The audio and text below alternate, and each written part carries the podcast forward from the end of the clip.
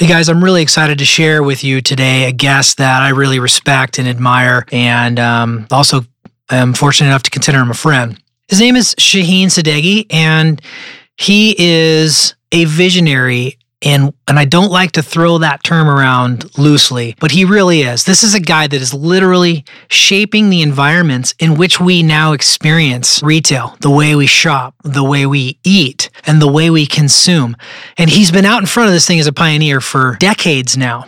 And I think we take a lot of his creativity for granted but I think today we're going to hear how far back and how deep his knowledge base goes and how long he's actually been doing the things that we now take for granted.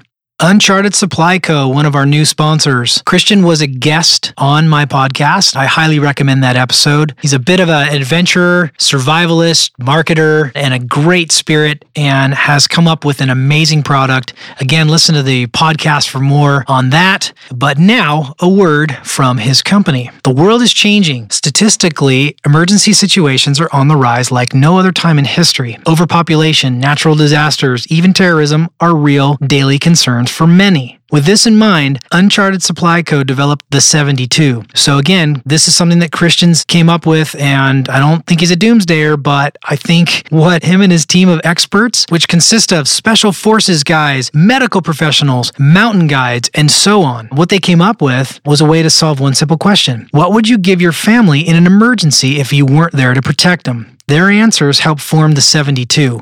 The 72, 35 high quality items, all organized with easy to understand instructions for even the most novice among us. At 11 and a half pounds and completely waterproof, it's extremely lightweight and perfect for your car, office, and home. The 72 is the most funded survival product in crowd-funded history and was also seen on the season premiere of Shark Tank this year. I've got two of these. Um, I selfishly bought one. I gave it to my wife, and then I was like, hmm, I think I need that thing. And I put it back in my car, and then I felt super guilty, so I bought another one and put it in her car. So listen, here's the deal, guys. Hang in there with me on this. If you use promo code Brevity Code at checkout, you will get $35 off. So go to Uncharted Supply Co. That's Uncharted Supply Co.com. The show is also brought to you by Towne Park Brewery, Towne Park Brew Co. They're going to be hosting their first of an ongoing series called Two Farm Tables and a Microphone at their brewery. Great name. Combining visionary ideas with an unforgettable cuisine, all paired with the freshest Towne Park beers. Their guest on April 26 is going to be Dan Clark. You may remember him from American Gladiator as Nitro. Dan Clark reminds us that we can choose to increase our happiness and live the life we deserve. Whether you're recovering from your own brush with death or you're simply looking to live a fuller, more balanced, richly rewarding life. Guys, if you want any more information on that, go to uh, townepark.com and it's townepark. There is an E there at the end of town.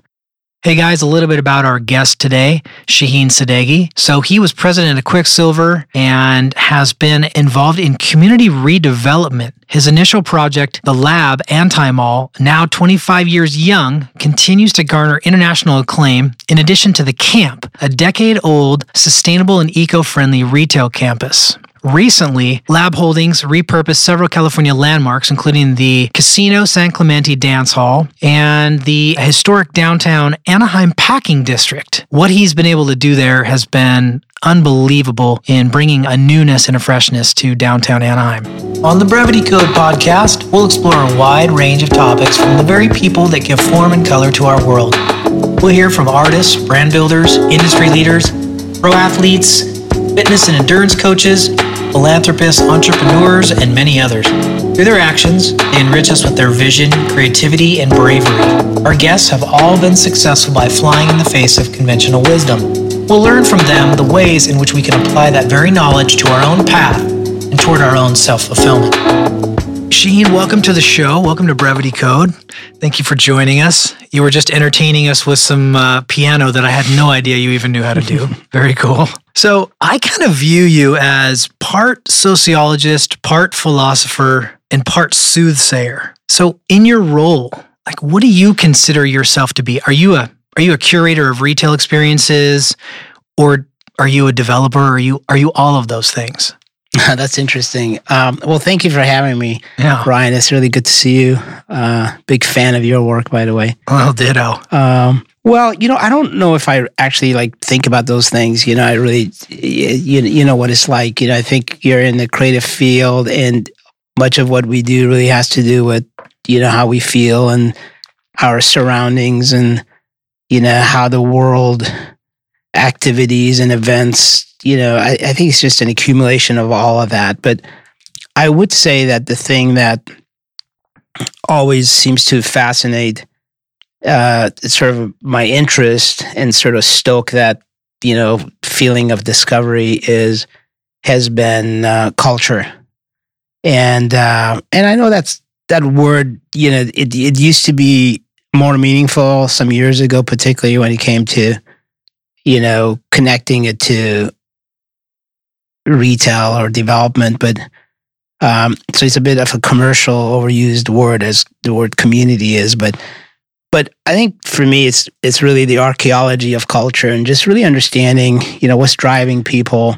And it's not like I wake up in the morning thinking, okay, here's what's driving people, but it's it's it's really more about just uh, sensing these interesting underlying movements. Um, just you know, as an example, I um, just recently found out that there are more people in America that practice yoga than actually play football. I would not believe that to be true, but I suppose it is. And you know, I just found that fast. So to me, that's like boom. That's awesome, by the way. There's something going on. Yeah. And it's so it's bigger than just some statistics. It's just like, whoa, whoa, whoa. And I grew up in the Midwest and football is a religion, you know? Sure. And uh, so, and then when I look a little bit more into that, you would ask yourself, well, what something going on here? You know, this is like people in other parts of the world have been doing yoga for 4,000 years. And why is it that all of a sudden, you know, sort of this Western culture, you know, is now interested in yoga? And you had opened, and we're going to jump all over the place, guys that are listening out there. um, you opened up one of the first yoga, the hot, the Bikram yoga in Orange County, or was yes, it? yes, yes. in what year was that? Well, it was about 17 years ago is when we developed a camp. So that project went on the map. Uh, it was an environmental project in 99 and we opened in 2002. So ag- again, we're we're we're gonna we're gonna put some baseline to your vision and how you're able to execute these things. I mean, I we have to really step back and think about that for a second. That was 17 years ago, Mm. and now you're stating this fun fact, and it's almost like the world. You have to wait for the world to catch up to you. I mean, and so like you were talking about like noticing well, that this. could be good or bad. well, yeah, yeah, right. As right. you know in the fashion industry. That's yeah. right. Yeah, you, you you could be the sacrificial lamb just as easy. But I, I think uh, you, you're you've been right more often than not, and and maybe today even you know at some point if if there has been a a a stub toe or, or something you considered a failure, I think I think people would appreciate you know the the the, the triumphs and the overcomings of some negative situations, um, perhaps that you've been faced with, as well as uh, you know sharing your your successes and your visions. So I want to go back. You said something in uh, New York Times Magazine in 1994. You said the American mall tries to be all things to all people, which is hopeless. People, 1994. Mm. I think that as we th- we hear about, you know, Toys R Us, uh, 700 plus locations or closer to 800 uh, are going to close. We've got 31,000 people it's going to displace. They've got uh, but s- 40,000 to 65,000 square foot boxes. When you hear that, and when you hear about some of the other major retail closures, do you kind of go like shrug your shoulders and go, "Well, yeah, that was writing on the wall," or like, wh- where where do you? What's your opinion on this? Or is it an opportunity for people to repurpose existing projects and, and make their communities better and create this culture you're talking about? Well, those are great questions, Ryan. Look, I think we have been aware of the fact that there's this sort of this cultural shift that's happened in America for a good 25 years. So this is our 25 year in business. So the lab, our first project is literally 25 years this year. And I think, you know, much of that came from, you know, we drew from our background in the action sports, surfing industry and how that really had its own sort of distinct culture and you know, and how the relationship between that and, you know, other products and other cultures. And so, and I think our interest and involvement in youth culture back then. But I guess the best way for me to address that is, you know, just share with you a quick history. And this is something that I've said before. So if you've heard this, I apologize. But, you know, I really think much of it is based and rooted uh, in our background here in this country. Mm-hmm. And really, the short of it is, that after World War II, I always say, you know, most of the world was destroyed. So Europe was destroyed, Russia was destroyed, Japan was destroyed. So for any of these other countries to survive, they had to buy their goods and services from us in America. Right. Whether it was a car or a refrigerator or air conditioner or what have you. And through this, you know, we de- developed the most powerful middle class and we developed the most powerful manufacturing base I mean, until recent years where China's labor force took over. So we paid dearly for this because really one of the things that happened for us as a country is we became sort of addicted to consumption, you know, just building our middle class. And even today, we represent four and a half percent of the world population, and we're consuming about 25% of the goods and services, which is pretty massive. Yeah.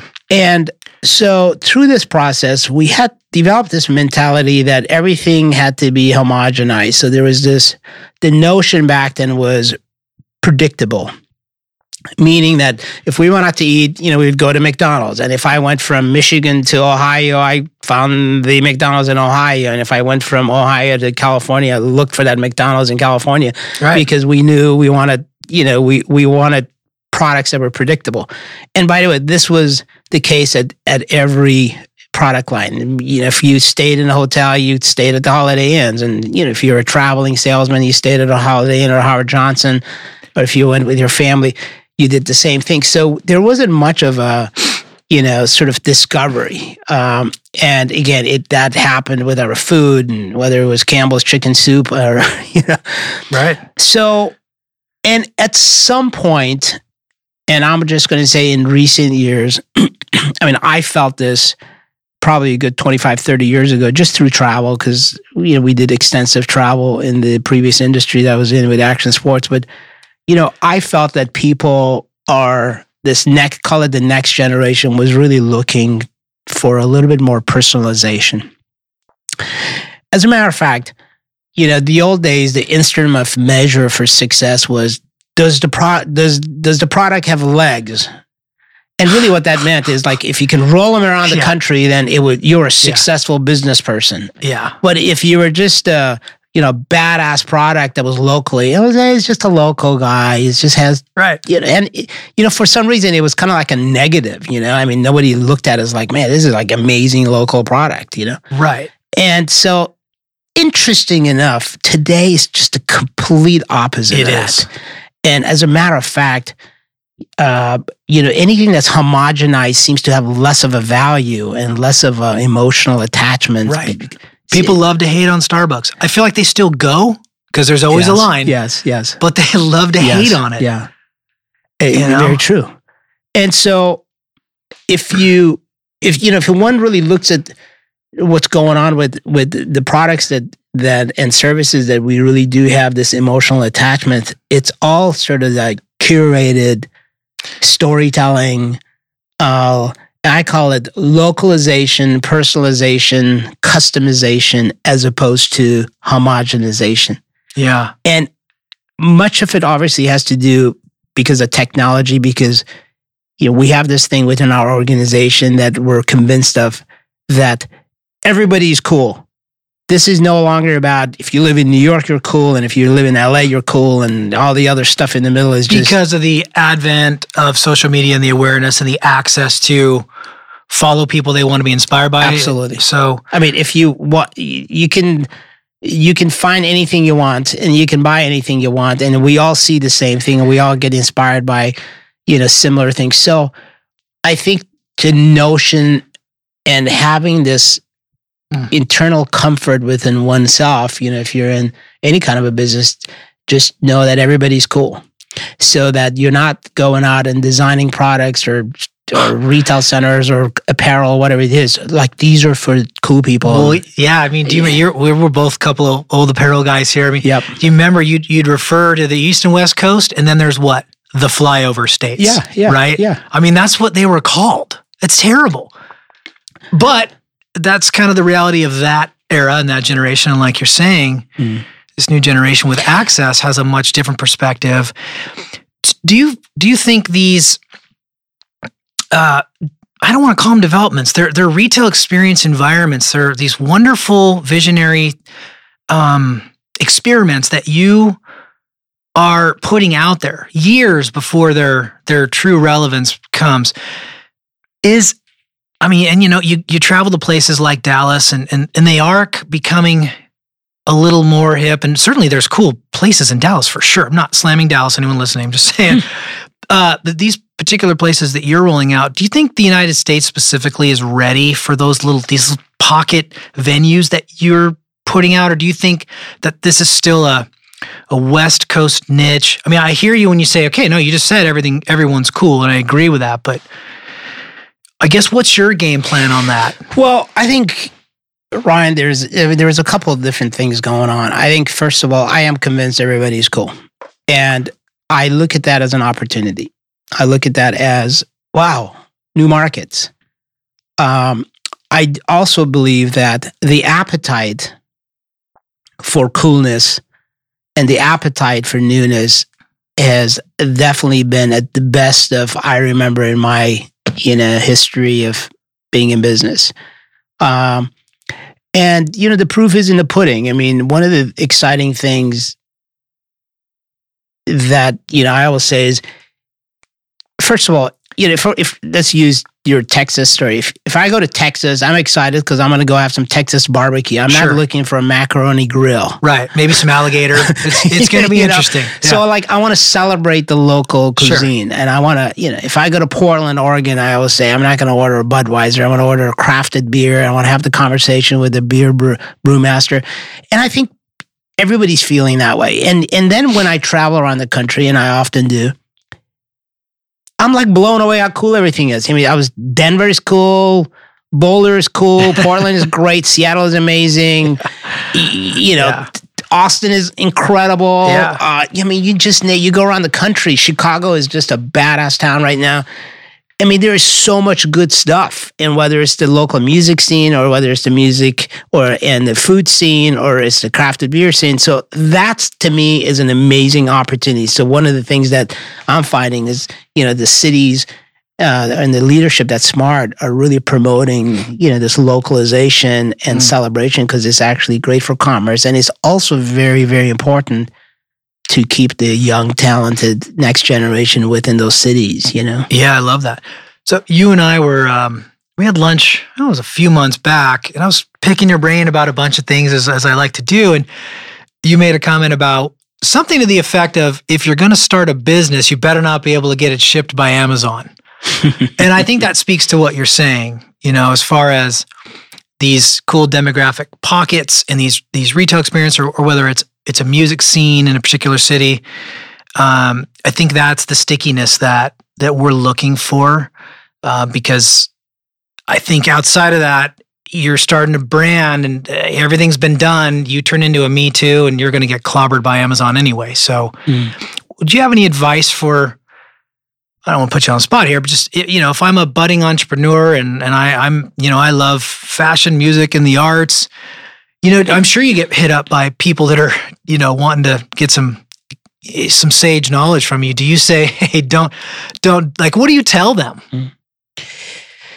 Well, you know, again, you know, there, there's no rules. You know, it's just I, I think it's you know what you feel, and um, my take is that the Amazons of the world are not going to go away, and really, what's happened, you know, there's a lot of conversation, as you know, across the country about you know Amazon and retail and what's going on. um, anything that's a commodity becomes non-emotional and it becomes unimportant in a sense. Uh, s- and you know, as an example, it doesn't really make sense for me to drive into a grocery store and park my car and worry about the thing getting dinged by a big shopping cart and then going inside and navigating my shopping cart and throwing a 12 pack of toilet paper on there and then wait in that miserable line to get paid and hope that you know you're not going to run into your neighbor buying toilet paper you know? And then you come back out of your car you load it up and you take it home. It's like you know what? My time is just worth more. It's not a good fun shopping experience. Right. it's there's nothing fun about it. So should i do that or should i go on amazon order my toilet paper and have it delivered to my house the next day? It's like it just doesn't make sense. So i think so much of it also has to do with you know our time calculation and and lifestyle and what's important to us. So Yeah. of course uh, it makes a lot of sense to buy that stuff on amazon. And and also i think as as what i said earlier that you know we're I, I really feel as a culture particularly this next generation you know we're shifting from you know necessary material things and cons- pure consumption for our soul satisfaction to more spiritual and Hmm. so one of the things that i really sense is we're making a shift from consumption to connection Mm, okay. and connection, I think, is really the magic word here because I mean, you could still go out and do a cool little surf line or a paraline, and I'm not going to say don't do it, it's not going to work because it could, but you have to be able to have that magic of making that connection. Otherwise, it just becomes a commodity. And if it falls into that commodity, then you're in nowhere land. So on that notion, let's let's vacillate a, just one one shade into apparel for a minute, and we're going to kind of come back, and I want to hear about the lab and explain to everyone what what you've exactly done with your developments and projects. Um, the the notion of this connection, this connectivity to brands, there there seems to be this tipping point too, where you're a cool brand and you know maybe you're doing several million bucks and maybe you just reach profitability and then all of a sudden you start opening up stores that are less desirable and the hip kids are off you and now you're a sellout. And now you've pushed this rock uphill for so long. And and the company's just about to make money and the owners are finally going to see a, a, a payday.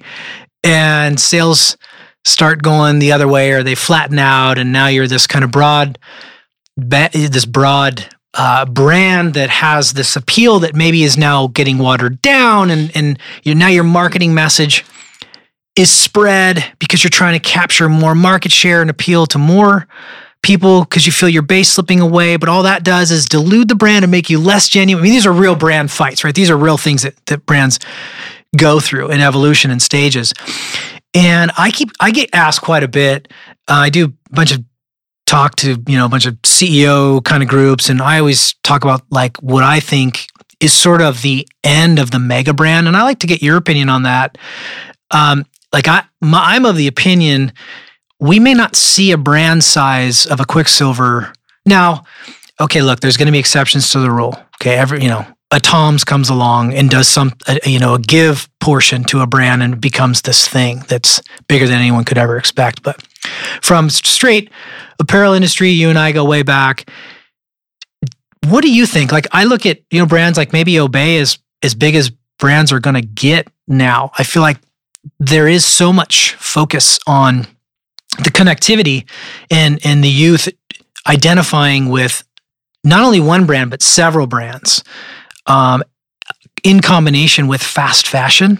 So they're they're picking their brand because that's that's whether it's a, a team rider that they love or, or a role model they identify with but they're mixing and matching these things. I just i don't see billion dollar brands in apparel popping up anymore. I think there's going to be this this saturation point and the kids are done. Am i off base? What do you think? Well, you know, again, Ryan, you know, I don't necessarily, I don't think there's any rules, you know, but I think that, you know, we've all learned a lot by running $2 billion surf brands. And, uh, you know, at the time that much of this was going on, where we were on top of our game, whether it was, you know, when I was with Gotcha or Quiksilver, and, you know, we didn't really have a roadmap, you know, we just sort of grew, you know, and we, we, for a long time we didn't have anybody to follow in a sense. Right. Uh, but again, I think the world has changed. So, what, as an example, I think that, you know, you're a brand and the brand has this connection, and you have made that connection with a group of people that understand your goods and services and have a passion for it. And so the old model was, you know, I go sell the crap out of it across the country, and that's how I made money. And when we did made those decisions, we didn't necessarily have you know, any kind of a romantic relationship with, let's say, a Macy's or a Belk's or any of the big department stores. Mhm. But that was really our only conduit to get to the consumer. Right. So we had to go through that tunnel.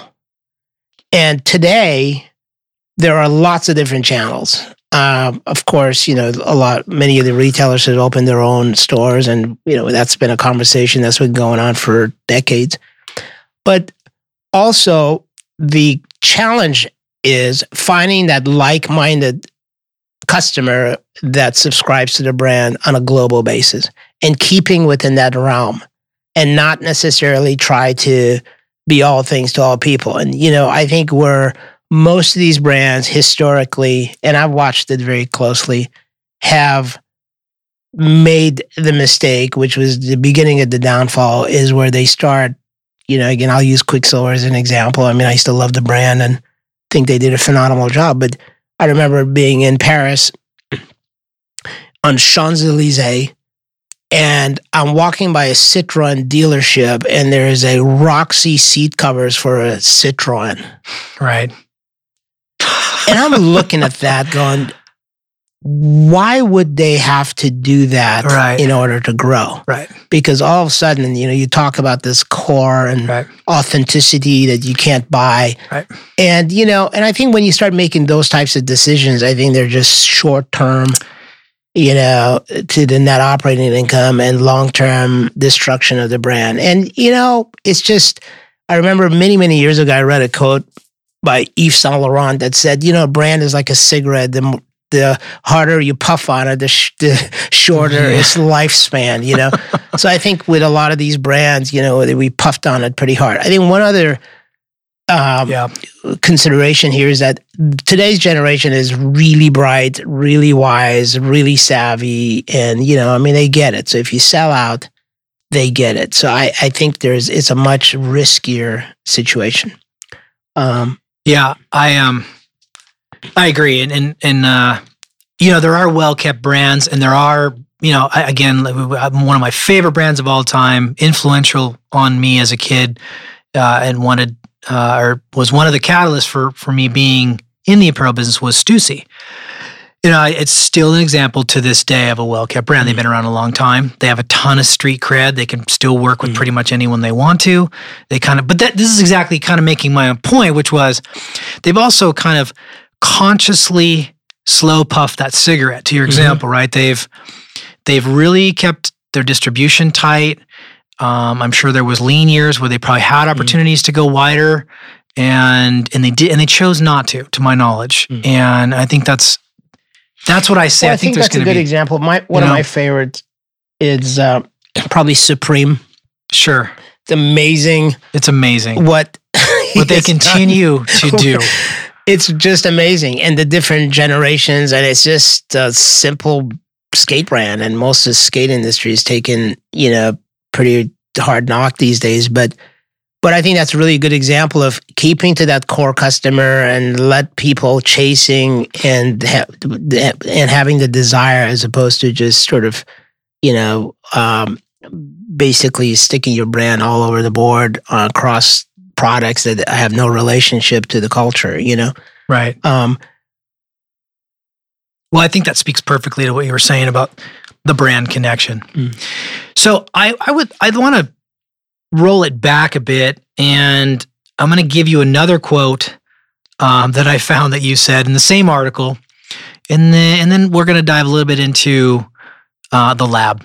this is the New York Times article. Yeah. Wow, you've done some research. Well, you- you- uh, so you said any retailer who would go into a mall, I don't want them. Size is the enemy of cool. I mean, Do you Well, still believe that, or you? ca- You know, I do me- believe in that. And, and by the way, size is the enemy of cool. Oh, Is a- Supreme's a big brand, by a- the way. is a they're yeah, doing Supreme a lot is a of big brand. They're yeah. doing a lot of Yeah. business. No, they're doing tons of business. but but they're doing it right. Yeah. Well, there is a there is a couple of things I want to share with you. Um, size is the enemy of cool. The originator of that quote is Michael Thompson, Mm. one of my heroes, and it always resonated with me when he said that years ago. But uh, I think that. Well, let me give you a non-apparel example. And then I'll give you an apparel example that we all made the mistake of not realizing at the time. So, you know, about four or five years ago, we opened the packing house, which is all food in Anaheim. Uh, and it's been really pleasantly, surprisingly, you know, really well It's received. amazing, Shane. You're a humble you. guy. Thank it's you. really No, beautiful. it, it, it really met all of our expectations. And I know when I went to do this project, I started in 2010. The economy was still fairly challenging, and we were still in that dark tunnel, not knowing when we're going to come out on the Sure. other end. And it was very, very enticing for, for me to go out and do national tenants. Uh, I wanted a coffee house in there, and I could have easily brought in a Starbucks. sure. I wanted Sure. a sandwich shop. I could have easily brought a Subway or somebody that pays high Right. You're going to get an anchor and, tenant. They're going to pay You bills. know, sure. I could just get the check in the mail and no brainer. go surf in Hawaii. you know? Right. But the and what I've always said to my people is that if we put a Starbucks in there, it's not that their product is bad. Right. They sell a lot of coffee. Right. And they've got it down to a science in terms of their delivery system. Right. But being in the packing house is good for Starbucks, but bad for us Right. because of what it does, it helps elevate their brand And it dilutes and it your brand. helps dilute my brand. right. and I want to be in control of my brand. right. By having an artisan coffee house in there, it helps my brand. And then it helps that core, local, Yes. handcrafted coffee house brand. Yes. and that's where it's a win-win situation you know and and these are it's like playing chess these are strategic moves um now with apparel it was the same thing you know at the time where our brands were super hot the, the, the, the number one youth market youth brand in the world you know for many years was gotcha and then Quiksilver and Sure. and your brand by the way you know uh Nah, we were we were a tick on the gorilla. is well, but we were. it was a, it was it was it was really well desired in in the in the young uh, in the youth market. But the point was when we went and sold that brand to a department store in Ohio, it helped the department store. It diluted Ab- our brand, Absolutely. and Right. Well, this is some of the magic that that you create. So we talk about the packing house and bringing in artisan coffee, but then to further go deeper into your theory, you would then bring in, you know, another type of curated vendor that would be a complement to the artisan coffee maker. Now you're creating this neighborhood of like-minded correct. You know, brands and and business owners by the way that think the same way which means they're going to promote the same way which means they're going to have oh you know which means they're going to have the same like-minded youth culture whether that's a craft beer brand and all of a sudden you know or a barber shop or whatever those elements that you bring in they're all going to speak to each other and they're all going to be connected in the right way and in the genuine way right? And so let's let's talk let's let's go into the lab because I think it's it really is the baseline for your your visions and what, what they've been and I just I think this is so extraordinary and I don't want to use any less word than that because so maybe why don't you start and give us a baseline of what the lab is and then I, I've got a, a bunch of questions from there. Okay, well, again, that that's that's my first project. Um, you know, we I was involved, as you know, with the surf industry, running a public company. We're looking for that quarter quarter growth, which was a challenge by itself. Um, it was the second apparel public company I was involved in because I most people don't know, but I spent about a decade with the VF Corporation. And uh, we went through a couple of LBOs and they were a public company as well. But uh,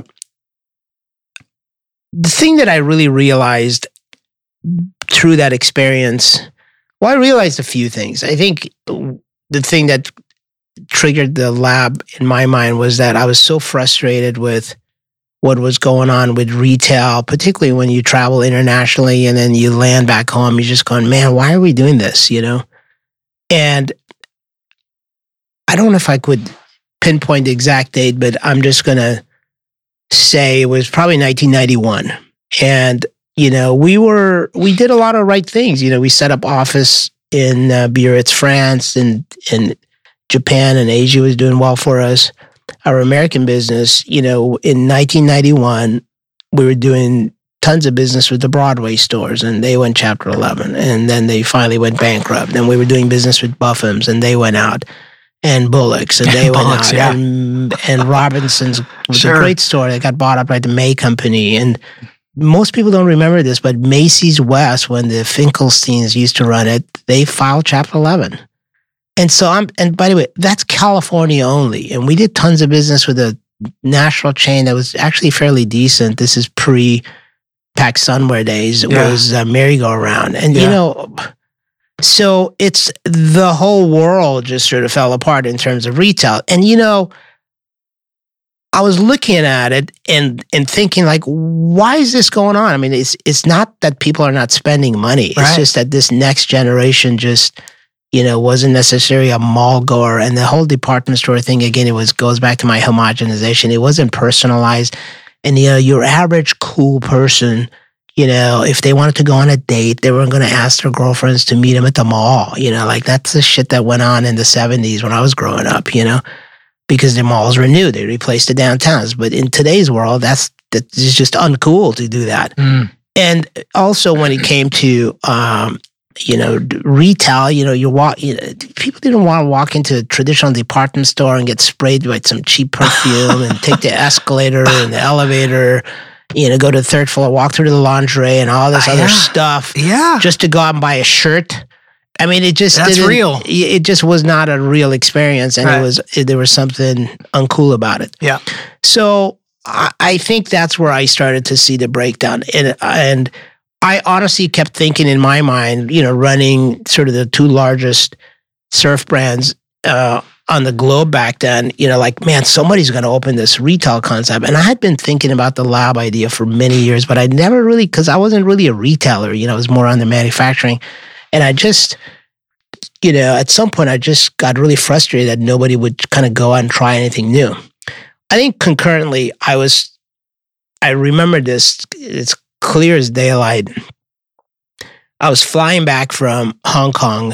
Uh, I was on a United Airlines, and back then, you know, they were allowed smoking on the planes, Uh, and it was kind of a ridiculous thing where, you know, the last five seats were Dude, yeah. smoking, Yeah. or the left side of the plane Yeah. was smoking, and you know, I'm sitting there, and you know, the people from that part of the world Uh, are Chimneys. chim- chimneys, yeah. and I'm there's all this smoking going on in the flight, and it's thunderstorms, and I'm bouncing around the Pacific, and it's dark, and I'm beat because you know we're just kept going around. You know, you- you're in New York doing the road shows, and then well, of course you have to go to Boston because we work with Fidelity as well, and then from there, well, I'm in Boston, I might as well go take check on onto Biarritz, and because it's shorter flight to Europe, and next thing you know, you just keep going around and around.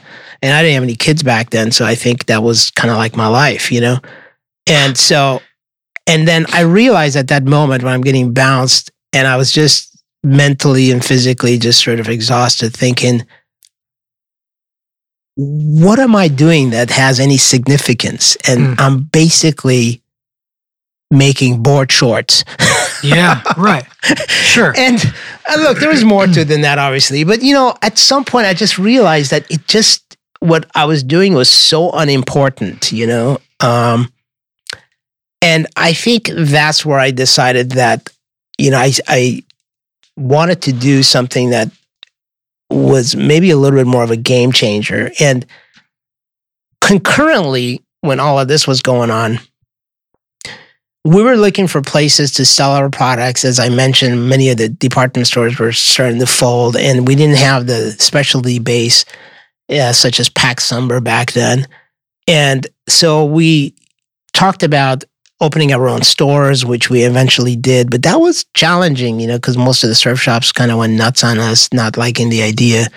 But yeah. I had looked at this Ralph Lauren store back in New York when he opened um, on Madison Avenue many, many years ago. I actually lived in New York at the time. And I realized what difference that made, you know, for Ralph Lauren. It was a it was a sort of a museum for him to showcase his product. And then, hmm. you know, soon after all of the commotion, I realized that sales actually at Macy's and all these other department stores that he did business actually went up. Mm, because right. he, it was his opportunity to showcase. Brand marketing. So, you know, I think we had to convince the in, industry. So we got into that. But what I also recognize is that right behind me there was these really cool brands that were coming up. One of them was Sean Stussy, you sure. know, and the other was Mossimo was doing really well at yeah. the time. Yep. And uh, I, I guess you worked with Moss at the time. yeah, so, yeah, a lot of years. Yeah. we have a twisted past. Yeah, yeah, yeah. So, and I think, and I thought to myself, well, you know, these brands were growing really fast, and they're definitely cool. And like, what are they going to do? Like, you know, and so this idea of the lab came about. It stands for Little American Businesses because I really realized that the mm. funnest part of the industry was growing these brands and they're young, they're energetic and and you know, you're not selling cheap product to department stores, you know, there was just, you know, the energy was into the youth. And so I thought, you know, maybe this is a situation where you know, I can open this place and I can get Moss to open a store and Sean Stussy to open a store and just all of these like-minded people mm. to open a store and then put in a cool coffee house because you know this is pre-Starbucks days. You know, sure. there was two Starbucks in Orange County. One with and they were both on PCH, one in Corona Mar and the one in Laguna. And so, you know, it was like for me, I was thinking like, I know that they're not going to want to go into a mall, so let me build the place. And so when I decided to do this, and it was very risky, obviously, and I was scared shitless. And uh, I went and talked to Sean, and Sean said, "Yeah, I love the idea, but if Moss does it, I don't want to be in there next to." and then I went and talked to Moss, and Moss says, "Shit, I don't want to be next to Sean." and I didn't really like figure out that part of the equation. Like, oh my god, these guys are like so competitive. You sure. Know? I think back then nobody was thinking, yeah, let's all kind of be like minded. You know, it was more like, yeah. you know, a competition. So, and, and, and at some point I just really just didn't think I could pull it off. So I said, you know, screw it. I'll just go get Urban Outfitters. And Urban had, we were store number 19. They were absolutely on fire. And, uh, and I brought in Urban, and then we did everything else around it. And you know, I know Yoki opened a really cool store. Yeah, had, the modern. It was modern amusement. That like store, the furniture store. Yeah, right. Was, and he had fabrics, and yeah, he's just one of so my let's, favorite. Let's stop there. So let me set the table for everyone. So as as you're hearing. You know, Shaheen kind of set up this vision. I, I want to paint a bit of a picture here. So, in proximity to what would be the future location of the lab, about less than a mile would be one of the showcased malls in the United States called South Coast Plaza. So think about this idea for a second. Here's this guy who has no basis in commercial real estate, right? That I know of. I mean, yeah, I think you, you mm-hmm. own some things, but not right. right? Yeah. And you're running a, a vertical brand, a manufacturing. You're flying around the world, and you're getting this idea because you're seeing all this stuff. And you say, okay, there's this great piece of dirt on the same street that is also located with one of the premier in proximity to one of the premier retailers in the United States.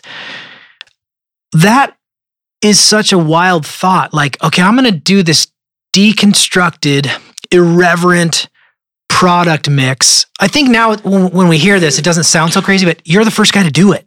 Like, you laid it down.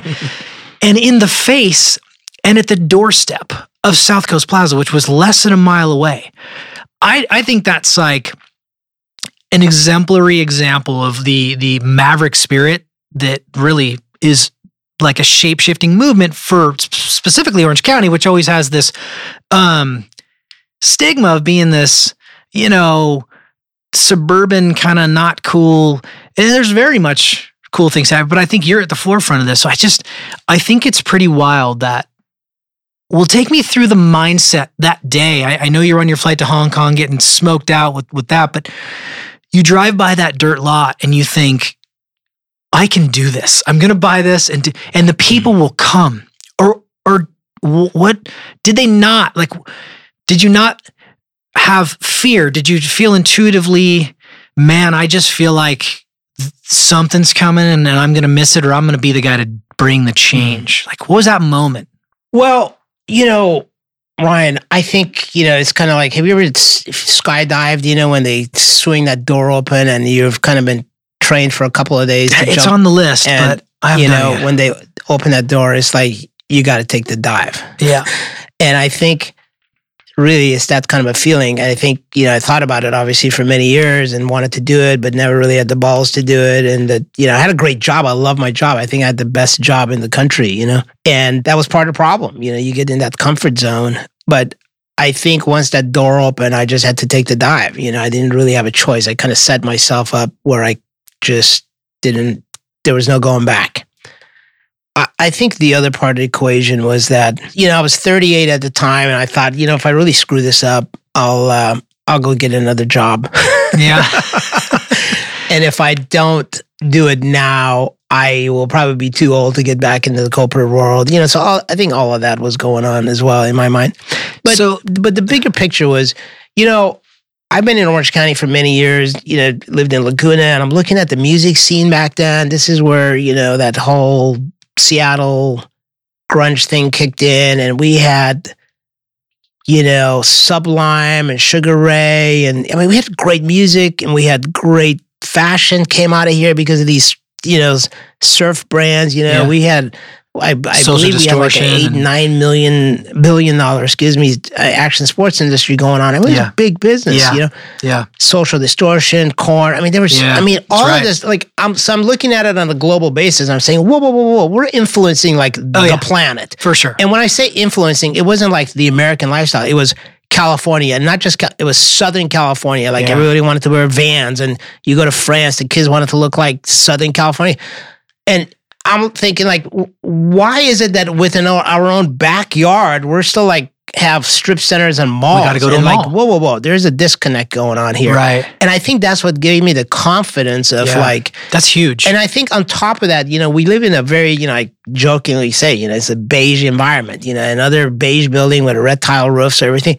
So I think for me it was like that's why we came up with the word anti-mall just as a joke because, um, you know I also felt, you know, I think we've traveled enough and we've seen uh, things around the world that have, have influenced me for, for, for many, many years. You know, like as an, as an example, I remember back in the 80s, I spent a month up in uh, Machu Picchu with the Inca Indians. And it was one of the most influential things in my life. Um, and I remember that there was actually no retail store in in in the upper hills of Cusco, and there was uh, what they would do is they would get together on Fridays, and it was kind of like their open market, and the corn guy would bring his corn, like and the sweater system. maker would bring like the sweater, a, wow. and yeah, it was kind of a barter system. Wow! And they would just exchange things, and you know, and then what I really noticed was that, like everybody would wear their coolest outfits, like the girls would show up wearing like wedding dresses for God's sakes, you know, they look like, you know, and the guys would wear the cool hats and and so it was like it wasn't about shopping and buying your vegetables, man. It was about like this social connection experience. And I just and that's where, you know, guys met girls and girls met guys and marriages happen and you know, like there's so much the social fabric just came around this. So I think this idea of this retail experience, bringing people together and making the connection, like all of that, like I'm like, whoa, whoa, whoa, whoa, whoa, whoa, whoa. I mean, that's where this is just when coffee houses were just starting in America. It wasn't about the coffee, it was about creating these places for people to connect and have a bonfire in a sense. So I think all of that you couldn't do in a mall. You know, you can't have a bonfire in a mall. Right. So I think all of that just kind of came together for us, and that's why we wanted something that was like this. You know, we we didn't want it to be. We weren't looking for perfect marble and chandeliers. and, Exactly. you know, we we had cornfields when we first opened, so you could plant your own vegetables at the lab. Yes, there is was like 25 years exposed rebar, Yeah. right? Yes, And kind of yeah. like broken out cement, and it almost looked like it might fall on you. I mean, it was and that was the whole the whole idea was just you know completely sort of anti this shiny glitzy you know orange county yeah. type of a thing you know and and um and we we wanted people to get involved you know i i wanted sort of a hippie community center you know it it's like a lot of the tile on the they're still there by the way we would uh, buy you know leftover tiles from on state street and have customers actually tile the wall so they have their own marking so that people help build it they really did you know yeah. um Yeah, that's that's walking the walk. I mean, that's that's that on authenticity that goes deep into the fabric, which is why And back then, people didn't really have a relationship with the mall. Like, you know, it's a mall, but like, who owns it? And you, you know, you know. And I, I think we wanted, we just wanted a whole different experience. So it was, it was like their own commune, you know. right. So, but then there's this. There's there's you definitely have. There's a gift, and I forget the word you've you used earlier when you were sensing something was happening, but you realize most people don't sense retail shifts are coming. That's that most people are sheep, right? They are not the shepherd. You are the shepherd. So now you go across the street. The lab is a smashing success. You have great brands in there. You continue to, get great brands in there, and new generations have literally been through there.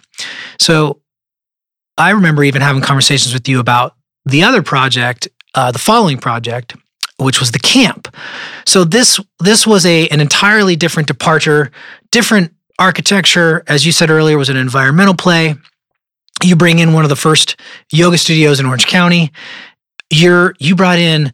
There was a scuba diving place. There was uh, there was uh, a bouldering area.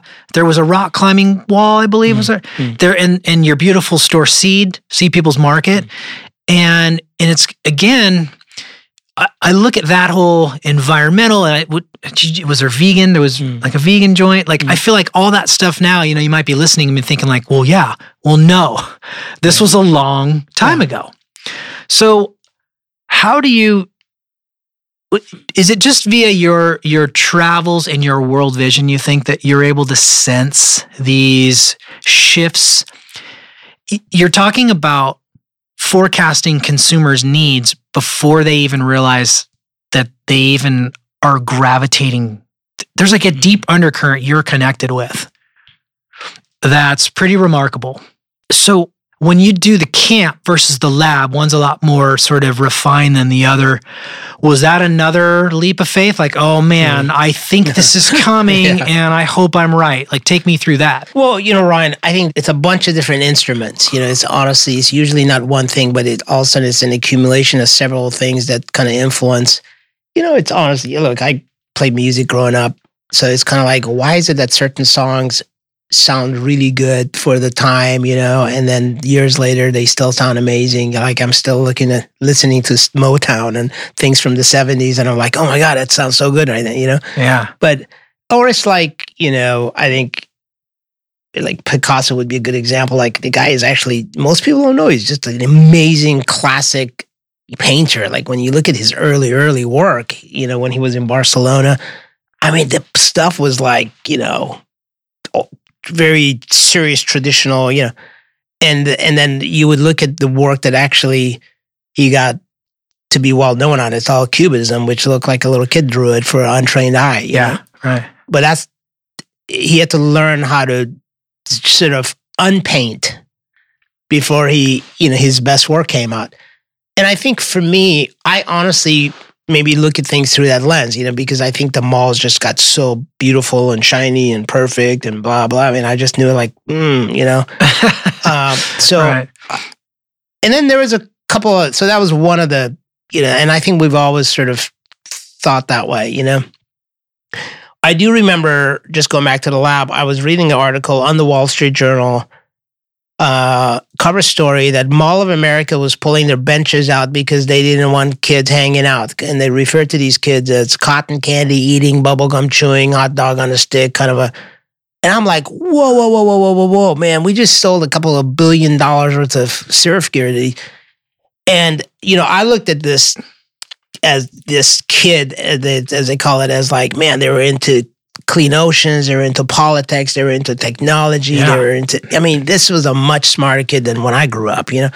And so I looked at that as, whoa, talk about a disconnect. And that's where, you know, the lab idea, like, I'm convinced this generation is going to rock the world, you know?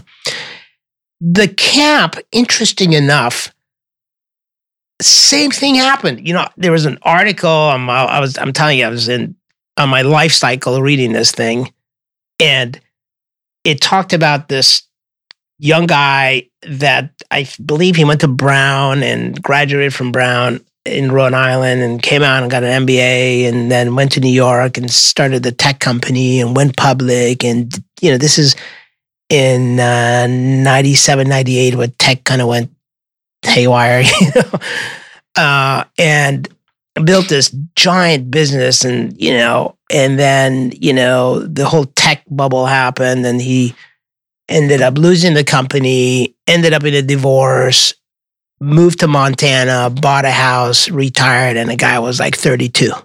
Yeah. And I'm like, whoa. this Wait, guy what? just freaking packed in 70 years of life and in, into 32 years. Like, this is just not sustainable. And I think that article, honestly, is what kind of like triggered this thing in my mind. Like, man, there's so many young, successful, wealthy people. And so where's where's life going with this thing, you know? And I do remember going up to the Bay Area and talking to several really successful people at the time that were in that tech space. And I would ask him, okay, you so you're not even 30 yet and you've hit sort of the American dream and you've accomplished things. And so, like, what's on your agenda? And I would say, if I talked to 10 of these guys, eight of them would say, you know what I want to do? I want to like freaking go to Patagonia and climb. I, I want to I want to go climb Everest or I want to mm-hmm. go to I want to save Africa, you know? And it was amazing because once they hit that point and they were young enough to have this aspirational you know, energy that it was all about either giving back or going into the nature or healthy living or something that in that realm, you know?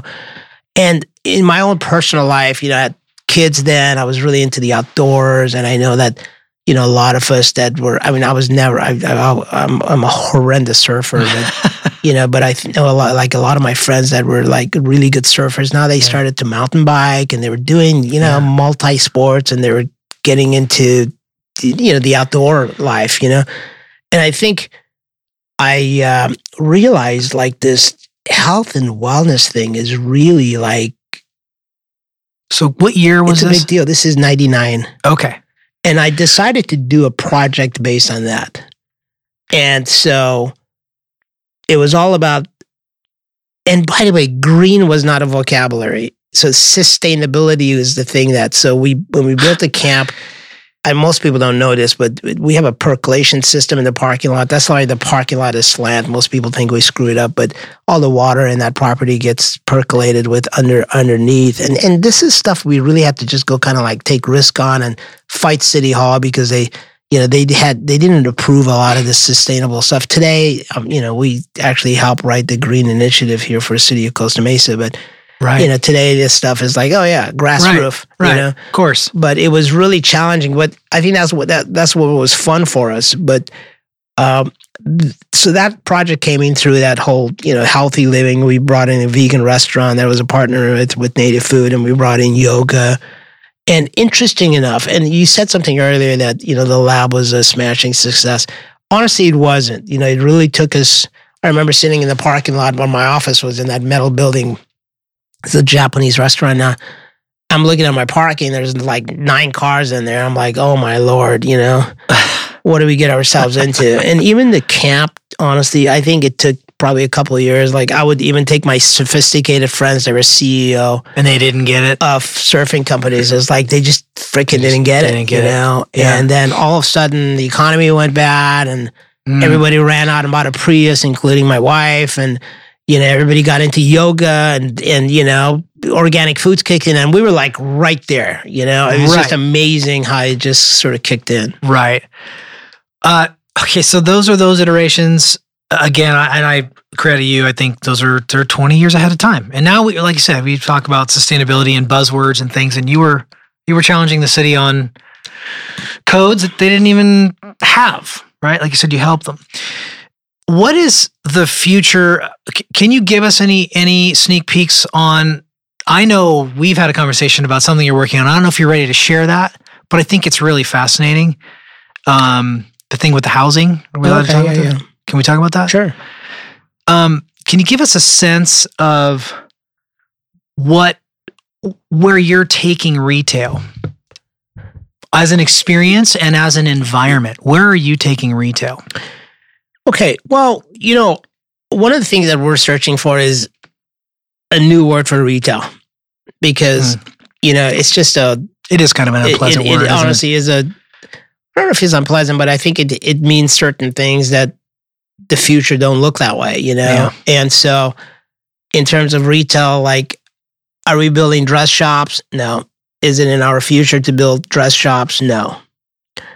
Uh, so I think there's been this um, situation where retail and dining and all of that stuff is sort of blended together. And what is the name of that? And what does that look like? You know, I think that's sort of the, but I think at the end of the day, everything we look at has to do with experiences. And we find that experiences become exciting and are more sustainable and more resonating with our end user when you do hybrid of things. Um, meaning you take two different industries and you combine them, you know. Uh, I mean, a good example, by the way, this is just isn't something that I'm doing, but I think to give you an example, you know, Tesla is a good example. Is it an automobile company or is it a tech company? You know, well, it's actually just a freaking computer on wheels. You know, it doesn't have any, it's only got 14 moving parts, I understand. So all of a sudden, you know, you have this tech company that came in and kicked the crap out of the auto industry. And I always say, well, you mean to tell me that GM owned the market for 70 years, couldn't figure out an electric car? Oh, by the way, neither did BMW or Mercedes or any of these guys. You know, it took a tech guy. So I think I like going into these situations not thinking as a retail developer. I like to go in and just come up with a different delivery system. And I think that's where we get newness. Yeah. So in case of uh, current projects, you know, we're looking to build. I don't. I wouldn't call it a downtown, but I think for a lack of terminology, I would call it a downtown where we bought series of homes and we're going to convert them into commercial uses. And the idea is to dine at people's homes. I went to Cuba many years ago before it opened up, and there was few restaurants, but then the, all of the cool places where you actually went to somebody's house to eat. And the idea of sitting there in their home or sitting in their backyard and their kids are running around and they're cooking for you like there was something like so cool about that you know? So i think part of what we're doing there is that and and some other uses and services. We just closed on 52 lots in long beach so we're looking at doing something really cool in terms of a neighborhood there And I'm sorry, where did you buy the the this project with the houses? Where is that? that's in garden grove in Garden Grove. yeah And so is that a is that a um is it a city block? Is it two sides of a street like houses facing it's each other? three city it's three city streets Okay. and the houses are sort of potpourri through uh, And and you might find what? You might find a dining experience. You might find what else might you find as far as a um an offering? you can eat, you can meet, you can uh, have services like wellness services. You can go to a brewery and have the conversation with the brewmaster. There's event spaces. Uh, there's gardens. There's community gardens. Uh, it's just it's all interactive. and, you know. And are you, as far as aesthetics from the street side, are you trying to keep the integrity of the indigenous neighborhood, or are you? What's the vibe on the outside? Well, we're keeping the buildings. We're really restoring. I mean, I think part of the work we do, you know, whether it was the packing house, which is a 1919 building, we have it on the National Registry, or the casino project down in San yeah, it's Clemente. beautiful. There are, and you know, we uh, we own the Balboa Theater now in on Balboa, so we're going to restore didn't that. that. And this is all you know. We like restoring Yeah. because it's storytelling. The old Packard automobile dealership we restored. So I, think the, we want to preserve the buildings, but we just feel like that the these types of situations have a adaptive reuse and a repurpose. So the idea of this was a house and as a matter of fact, we're going to put a little plaques in front of each house. Like Joe the plumber used to live here from 1953 to, I- you know, Yeah. who knows who the Joe plumber is, but I think it's part of the story that, you know, and now you can go in here, you know, and have a beer and you can sit in the garden. And there's a beer garden, you know, and like this next generation of life within these buildings. I, I think for me, that just gives, gives us a lot of depth and it does give us authenticity, you know? Well, there's no doubt, but and it's also just it's really flipping that script, and and I think you've been really kind of consistent with your message throughout your development career on, and I, I do think you know you you opened up by talking about connectivity, and I think you're not building a mall which has zero connectivity. You're you're talking about now you're talking about homes and hmm. entering that that is a special place in people's yeah, it really hearts. does. The idea right? of a it goes home. deep, Yeah, right? Yeah. Uh, so I, I think, I mean, it's just, it's cool. And it's like one of those things like you're going to do it, you're going to pop this thing, and all these developers are going to come from all over the United States and they're going to go, oh, why didn't we do that? We had the opportunity to do this guy I did. hope so. You know, I, I'm sure that's going to be the case. So I, I think, um, it's just a couple more things for you here. I, I think you shared, uh, I watched a talk and you talk about, and I don't want to get you in trouble. We don't, we can edit this out if you're not comfortable with it, but you, um, you kind of made a comment about the Forever 21 being, you know, 50,000 square feet of junk and you had this experience. Hmm. And I think that's true. And I, th- I think we've been kind of talking about that today. Um, I think you're doing the opposite of that. Mm. And then you went on to talk about a table that you came to that had a pair of jeans that retailed for seven dollars. Can you Mm. share that story with us Yeah, in a that's couple? I've said this story before, so if you heard them, I apologize. But I guess it, you know these are the things that I think do make us think the way we do. There are all these real life experiences, but um, uh, the story is that, or the reality is that you know I uh, realized that the Saks Fifth Avenue store down at Mission Viejo Mall uh, went out, and uh, and then I was really intrigued that Forever 21 moved in. And this was, I think it's two or three story building and it's it's a good 50,000 square foot. And I was just fascinated that a Forever 21 can occupy that that much space. Right. You know? So uh, after they were open, I ventured down and I walked through it, and you know, holy be alone, you know, it's fifty thousand square foot of Forever Twenty One fast fashion, right? And as I was standing and sort of daunted by walking through the store, I did see a rack of um, jeans. I, I think they were like seven ninety nine. Yeah. And I stood there for a moment, and and spending so many years in the uh, on the manufacturing side, and I thought to myself, "Oh man, I twenty years ago, and you know, I made product everywhere. Sure. I couldn't even in Bangladesh, I couldn't make a pair of jeans and put the buttons and the labels and the and the needling and pay somebody a decent salary and ship it across the water and clear it through uh, Long Beach and ship it into my store, get it into my system, advertise it, On pay somebody, In three weeks. and put it all up on put it on a rack and sell it for seven ninety nine and make money. Impossible. And I was honestly just daunted by this. Yeah. And while I was just standing there pontificating over this thing, there was this young lady and this guy, and I always joke and say, you know, it looks like, yeah, they were happy, so it looks like they were married. and then, and she grabs this jean, you know. And uh, then I went walking through the rest of the store just to kind of check it out. And then on the way, there was a coffee place right outside. And happened to be the lady and her boyfriend were just ahead of us and uh, she's got the happy bag, you know. She bought the jeans, and she's. And I was right behind her when she ordered her coffee, and she ordered some, you know, I don't even know what it was, but it's one of these sort of fancy designer coffees, and I believe she paid six dollars or $6.50 for that cup of coffee. And while this whole thing was going on, I was still sort of emotional walking through that store.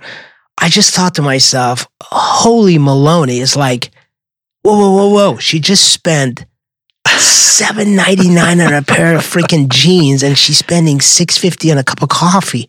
And so I started to think about the value Yeah. system Yeah. and the perceived value.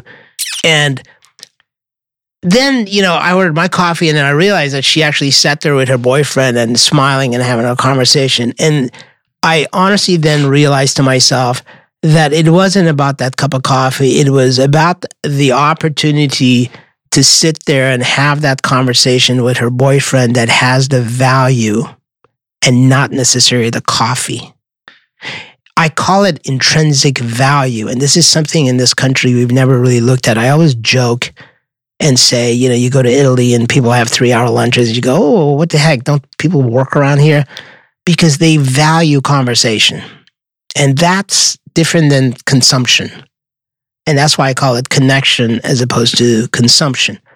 And so she then she's realizes that by the way i don't know for sure but maybe she makes 15 bucks an hour you know i mean this is a, this is a very young person that so i then realized she probably knows that she's going to buy that pair of jeans it's going to make her butt look good for a couple of weeks and then she's going to throw it in the washing machine and things going to disintegrate you know? Right. That's done. where that cup of coffee and that conversation has really deep deeper value for her and that is an example that i just kind of use as i mean like when i see that i'm thinking okay okay okay you know i get it where people are going you know and how do you translate that into a development you know Right. So I, I think on the subconscious level, those are things like this intrinsic value. I mean, I'm sure those deep thoughts are with you as you're engineering future projects, mm-hmm. right? And I think it's so great that we have someone like you to do that on behalf of, again, you're scratching and it's like a validation. Like